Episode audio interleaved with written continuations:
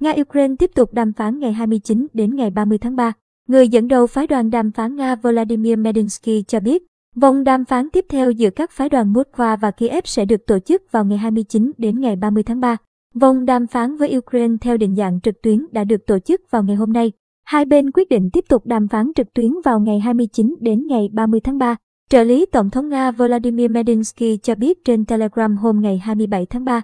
Đến nay, các cuộc đàm phán giữa Nga và Ukraine vẫn chưa tạo được bất kỳ bước đột phá thực chất. Hai bên mới chỉ nhất trí thỏa thuận ngừng bắn giúp mở các hành lang nhân đạo và sơ tán người dân Ukraine.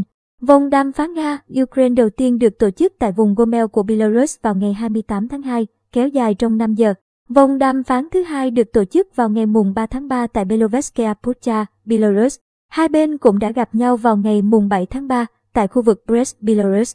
Trong khi đó vòng đàm phán dưới hình thức trực tuyến giữa Nga và Ukraine vừa kết thúc. Ngoài ra, nhóm các chuyên gia hai bên cũng có các cuộc thảo luận hàng ngày về tiến trình đàm phán.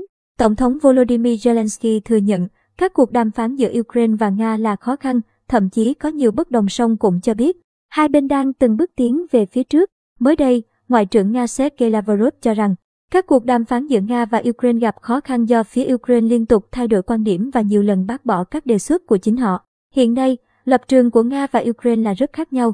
Nga nêu ba điều kiện kiên quyết với đòi Ukraine để chấm dứt chiến sự, bao gồm công nhận Crimea thuộc Nga và nền độc lập của hai nước Cộng hòa tự xưng là Lugan và Donetsk, phi phát xít hóa và phi quân sự hóa và không gia nhập NATO.